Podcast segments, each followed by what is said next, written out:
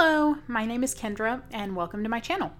I am a licensed midwife here in the state of Texas, and I talk about all things healthy, from eating right and physical exercise to the use of alternative medicines and remedies. Health is all-encompassing, which is why I'll also share a lot about mental health and healthy habits. Whether you're a health expert or you're just getting started on the journey to health and wellness, I hope to provide you with information to help you make the best choices for you and your family. Today I wanted to talk about simple living. So first of all, I wanted to define what simple is and why it's important to me. The word simple means basic, plain, presenting no difficulty, and uncomplicated.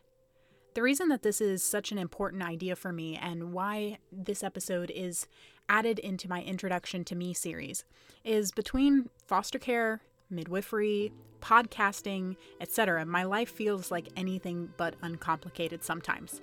And over the years, I've realized that I need some sort of method or some sort of help to simplify my life so I have more time for the things that I want to do.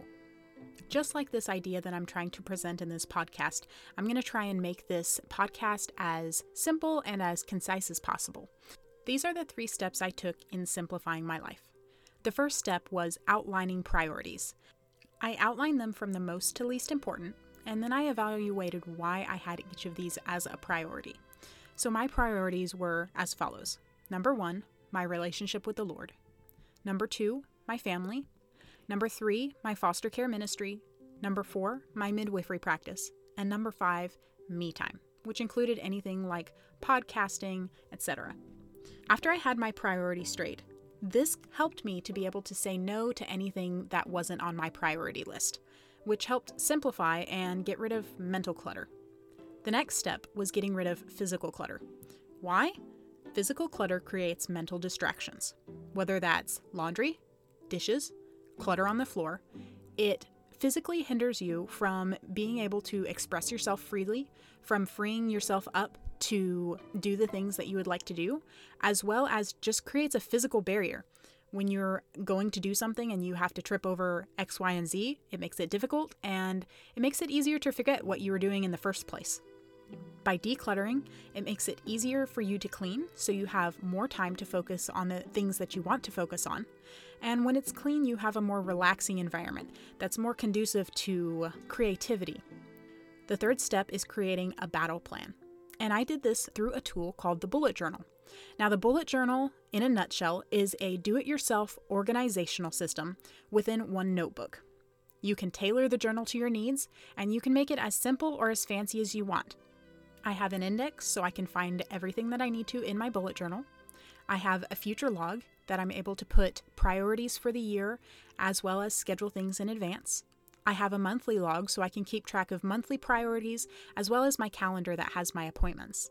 I have a daily log so I can keep track of daily priorities, daily tasks, as well as appointments for the day.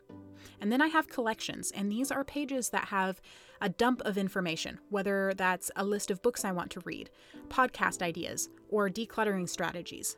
You can also create just brain dump pages where you fill the page with everything that's on your mind and then recategorize it later into either a to-do, a collections, et cetera. This helps to break down your goals into steps. You can schedule your life around your priorities.